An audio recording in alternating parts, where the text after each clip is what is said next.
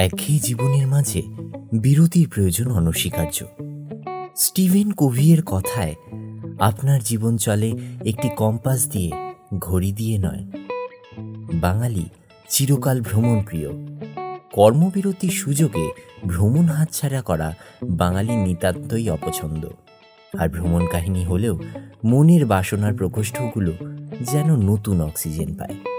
তাই পাহাড়ির অজানা এফএমে আমি আর যে রূপন নিয়ে এসেছি বিভিন্ন ভ্রমণ কাহিনী যা গল্পরূপে থাকবে আপনাদের জন্য। আজকের গল্প প্রখ্যাত শ্রী সুনীল গঙ্গোপাধ্যায় রচিত ভ্রমণ কাহিনী পায়ের তলায় সর্ষে প্রথম খণ্ড থেকে। জয়ন্তী নদীর কাছে পরীর আশায়। শুনতে থাকুন, সঙ্গে থাকুন। প্রথমবার গিয়েছিলাম ট্রেনে, দ্বিতীয়বার গাড়িতে। বলাই বাহুল্য প্রথমবারের রোমাঞ্চ অনেক বেশি ছিল। বিচিত্র নামের জায়গা রাজা ভাত খাওয়া, সেখান থেকে ট্রেন। রাজাদের স্মৃতি বিজড়িত হলেও জায়গাটি অকিঞ্চিতকর, কিছুই নেই বলতে গেলে। জায়গাটি আমার বিশেষ কারণে মনে আছে, ওখানেই আমি তক্ষক নামে একটি প্রাণীকে দেখতে পাই। ছোটবেলা থেকেই তক্ষকের ডাক অনেকবার শুনেছি, কিন্তু সচরাচর প্রাণীটিকে চোখেই দেখা যায় না। অনেক পুরনো বাড়িতে তক্ষক লুকিয়ে থাকে। ওদের ডাকও নির্দিষ্ট থাকে। কোনোটা প্রত্যেকবার পাঁচবার ডাকে, কোনোটা সাতবার। বেশ জোরে তক্ষ তক্ষ করে ডাকে। সেই থেকেই নামটা এসছে। লোকের ধারণা তক্ষক একটা সাপ। মহাভারতে অতি বিষধর তক্ষক রাজা পরীক্ষিতকে দংশন করেছিল রাজা ভাত খাওয়া স্টেশনের বাইরে খুব কাছেই সেই ডাক শুনে দৌড়ে গিয়ে দেখি একটা শাল গাছের গায়ে উল্টো দিকে মুখ করে আছে। সাপ মোটেই না, একটা গিরগিটির মতন প্রাণী, আরও একটু লম্বাটে ধূসর। আমরা কাছে যেতেই সরাত করে ডালপাতার মধ্যে অদৃশ্য হয়ে গেল। তক্ষক কারুকে কামড়েছে বা তক্ষকের কামড়ে কেউ মারা গেছে, এমন কখনো শুনিনি। মনে হয় টিকটিকির মতোই নিরীহ কোনো প্রাণী। রাজা ভাত খাওয়া থেকে জঙ্গলের মধ্যে দিয়ে ট্রেন চলেছিল। ছোট ট্রেন প্রধানত মাল বহনের জন্য। কাঠ ও ডলোমাইট নিয়ে যায়, যাত্রীর সংখ্যা সামান্য। বৃষ্টি পড়েছিল বলে যাত্রাটা আরও উপভোগ্য হয়েছিল। জঙ্গলে বৃষ্টি, আহ, তার চেয়ে মাদকতাময় আর কি হতে পারে? মাত্র ষোলো কিলোমিটার পথ। পু ঝিকঝিক করে ট্রেনটি চলেছিল। ঠিক ছোটবেলার মতন এখন ট্রেনের শব্দ বদলে গেছে। সেই ট্রেন এখনও চলে কি না জানি না। দ্বিতীয়বার যখন যাই, তখন সেই ট্রেন বন্ধ ছিল সাময়িকভাবে। যেতে হয়েছিল গাড়িতে। গাড়িটা পাওয়া গিয়েছিল পর্যটন দপ্তরের সৌজন্যে। জঙ্গলের মধ্যে দিয়ে গাড়ির পথও মনোরম, কিন্তু বৃষ্টি পড়েনি। গাড়িতে শুধু সাথী আর আমি। যেহেতু আমার দ্বিতীয়বার, তাই আমি প্রথমবারের সঙ্গে তুলনা করছিলাম। কিন্তু সাথীর প্রথম দর্শনের জন্য মুগ্ধতা বেশি। জয়ন্তীতে পৌঁছলাম দুপুরের আগেই। পিডাব্লিউডি বাংলোটি আগে থেকে আমাদের জন্য সংরক্ষিত ছিল। পুরনো আমলের বাড়ি, দোতলায় দুটি ঘর, সামনে বারান্দা। সেখান থেকে দৃশ্যটিও প্রথাসিদ্ধ সুন্দর। সামনেই নদী, ওপারে নিবিড় জঙ্গল, পটভূমিকায় পাহাড়। এরকম দৃশ্য কখনো পুরনো হয় না। নদীর নামও জয়ন্তী। জঙ্গলের ওপাশেই ভুটান, সেখানকার কোনো পাহাড় থেকে নেমে এসেছে। কিছু দূর বয়ে মিশে গেছে রায়ডাক নদীতে। জয়ন্তীর মতন ছোট নদী সারা দেশে কত যে ছড়িয়ে আছে, ছোট হলেও নগণ্য নয়। লিটল ম্যাগাজিনের মতন পেজ আছে। আগেরবার বর্ষার সময় এসে দেখেছি বেশ লাফিয়ে লাফিয়ে ছুটছিল। নৃত্য পড়াও বলা যায়। মনে হয়েছিল যখন তখন গতি পাল্টে ফেলতে পারে। এখন অবশ্য শরৎকাল। জল অনেক কম। মাঝে মাঝে পাথর জেগে আছে। তবে ধারাটি ঠিক প্রবাহিত। জয়ন্তীতে এসে একটা ব্যাপারে খটকা লাগল। কেমন যেন নিঃশব্দ, জনশূন্য ভাব। আগেরবার ডিনামাইটের কোয়ারির জন্য অনেক লোকজন দেখেছি। মাঝে মাঝে ডিনামাইটের বিস্ফোরণের শব্দও শোনা যেত। এখন এত শুনশান কেন? চৌকিদারের কাছে খোঁজ নিয়ে জানা গেল, পরিবেশ দূষণ সংক্রান্ত কি একটা মামলায় ডলোমাইট খোঁড়া সাময়িকভাবে বন্ধ আছে। ট্রেনও চলছে না। লোকজন আসবে কোথা থেকে? নির্জনতাই তো বেশি পছন্দ হওয়ার কথা।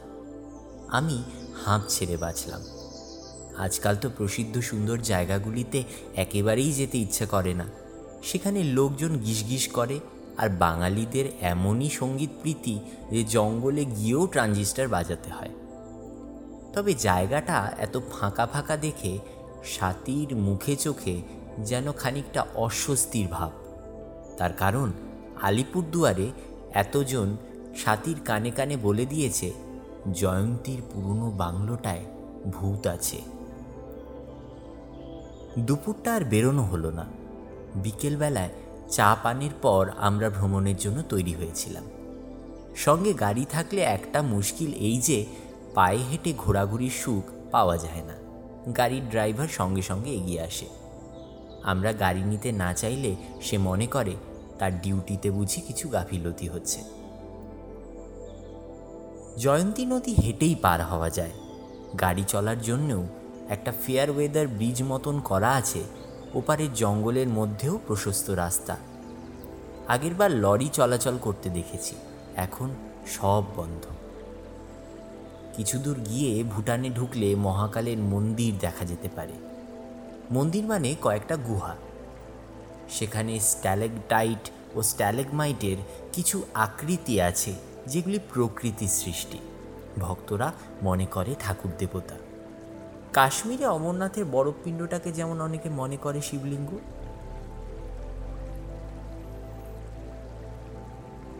আমাদের সে পর্যন্ত যাওয়া হলো না। হঠাৎ অন্ধকার হয়ে এলো। এখনই সন্ধে হওয়ার কথা নয়, কিন্তু আকাশে ঘনিয়ে এসেছে মোষের গায়ের রঙের মেঘ। হেডলাইট জ্বালাতে হলো গাড়িতে। ড্রাইভারটি গম্ভীর ধরনের। কিছু জিজ্ঞেস করলে শুধু হ্যাঁ বা না এর উত্তর দেয়। এক সময় সে বলে উঠল, স্যার, হঠাৎ হাতির পাল এসে পড়লে মুশকিল হবে। আগে একবার এরকম হয়েছিল, তখন গাড়ি ঘোড়াতে এমন অসুবিধে হয়। এখানে হাতির সংখ্যা প্রচুর। ছুটকো ছাটকা দু একটা বাঘও থাকতে পারে। উত্তরবঙ্গের বাঘদের ভয় পাওয়ার বিশেষ কারণই নেই। সুন্দরবনের রয়্যাল বেঙ্গল টাইগারদের মতন তারা অত চতুরও নয়, হিংস্রও নয়। চা বাগানে আশেপাশে যেসব লেপার্ডগুলো ঘুরে বেড়ায়, তারাও গাড়ি দেখলে ভয় পালিয়ে যায়। আসল সমস্যা হাতির পাল নিয়ে। তারাও যে তেরে এসে আক্রমণ করে তা নয়, কিন্তু জঙ্গলের মধ্যে দিয়ে রাস্তা পার হওয়ার সময় তারা কোনো বিঘ্ন পছন্দ করে না। কাছাকাছি গাড়ি দেখলে খেলার ছলে উল্টেও দিতে পারে। আরেকবার আমি হাতির পালের গতি ফেরাতে জঙ্গল কর্মীদের পটকা ফাটাতে দেখেছি। ঝুঁকি না নিয়ে আমরা ফেরার পথ ধরলাম। সন্ধে সন্ধে হয়েছে। এখনই ঘরের মধ্যে ঢুকে যাওয়ার কোনো মানেই হয় না। অত মেঘ, কিন্তু বৃষ্টি এলো না। কিছুক্ষণ বসে রইলাম নদীর ধারে। দূরের পাহাড়ের রেখা আস্তে আস্তে মিলিয়ে যাচ্ছে আকাশে। অন্ধকার হলে সব জঙ্গলকেই গম্ভীর আর রহস্যময় বলে মনে হয়। যে কোনো নদীর কাছে গেলে সাথী তার জল ছোঁবেই বালিকার মতন লঘু পায়ে পাথরের ওপর দিয়ে লাফিয়ে লাফিয়ে সে জলধারার কাছে গিয়ে আজলা করে জল মাথায় ছোঁয়াল। আমি উঠে দাঁড়ালাম। কাছাকাছি সর সর শব্দ হচ্ছে মাঝে মাঝে। এখানে সাপ থাকা বিচিত্র কিছু নয়। এইসব বাংলোয় তাড়াতাড়ি খেয়ে নিতেই হয়। খাওয়া দাওয়া চুকিয়ে দিতে পারলেই চৌকিদারেরও ছুটি। ভাত, ডাল, ঢ্যাঁড়সের তরকারি আর মুরগির ঝোল। এছাড়া অন্য কিছু আশা করাই যায় না। খেতে খেতে সাথী ফস করে চৌকিদারকে জিজ্ঞেস করে বসল, এই বাংলোয় ভূত আছে কিনা চৌকিদার উত্তর না দিয়ে আমাদের দিকে চেয়ে রইল। তার এই নৈশব্দই রহস্যময়। আরও একবার জিজ্ঞেস করায় সে বলল, কি জানি? আমি তো কখনো ওপরের ঘরে থাকিনি। তবে দু একজন বাবু বলেছে। চৌকিদারকে আরও জেরা করে জানা গেল, ইংরেজ আমলে নাকি এখানে এক মেম সাহেব খুন হয়েছিল। সে অনেককাল আগের কথা। সেই মেম সাহেবকে নাকি এখনও কেউ কেউ দেখে। এরকম গল্প থাকলে স্থানটি আরও রোমাঞ্চকর হয়। ভূত নয়, পেতনি, মেম পেতনি।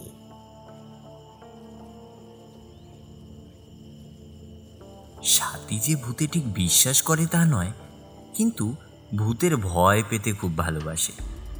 গা ছমছমানিটাই উপভোগ করে মনে হয়।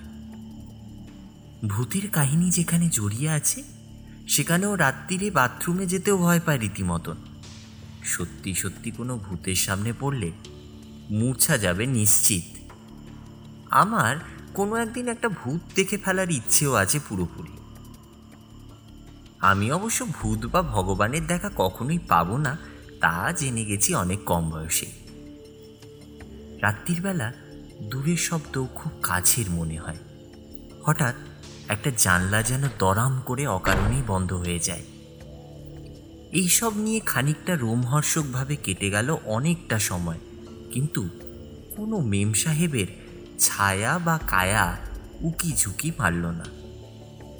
সাথী ঘুমিয়ে পড়ার পরও আমার ঘুম এলো না। আমি বারান্দায় এসে একটা সিগারেট ধরালাম। এর মধ্যে সব মেঘে অদৃশ্য হয়ে গেছে। পুটুস করে একটা চাঁদও উঠেছে। বেশ ঝলমলে জ্যোৎস্না। নদীটার দিকে তাকিয়ে চমকে উঠলাম। এখানে সেখানে জ্যোৎস্নায় চিকচিক করছে জল। পাথরগুলো দেখা যায় না। জয়ন্তী নদীর এরূপ দিনের বেলার চেয়ে একেবারে অন্যরকম। যেন এই এক মায়া নদী। দিনের বেলা শব্দ শুনিনি। এখন শুনতে পাচ্ছি কল কল ধ্বনি। জলের মধ্যে যেন চাপা আলো জ্বলছে। এক একবার এক এক জায়গার জল সরে যাচ্ছে অন্যখানে। হঠাৎ মনে হলো, এই নদীতে বোধ হয় রাত দুপুরে পড়ি নামে। আমি ভূতে বিশ্বাস করি না বটে, তবে পরি বা অপসরীদের সম্পর্কে বেশ বিশ্বাস আছে। কোনো না কোনো একদিন অকস্মাৎ তাদের দেখা পেয়ে যাব, এরকম আশা করে আছি।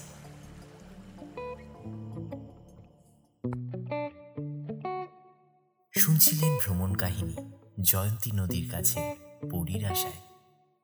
এমন অনেক ভ্রমণ কাহিনী গল্পরূপে নিয়ে হাজির হব পাহাড়ির অজানা এফএমে আমাদের ফেসবুক পেজ পাহাড়িকে সাপোর্ট করুন লাইক শেয়ার ও আপনাদের ভালোবাসা দিয়ে।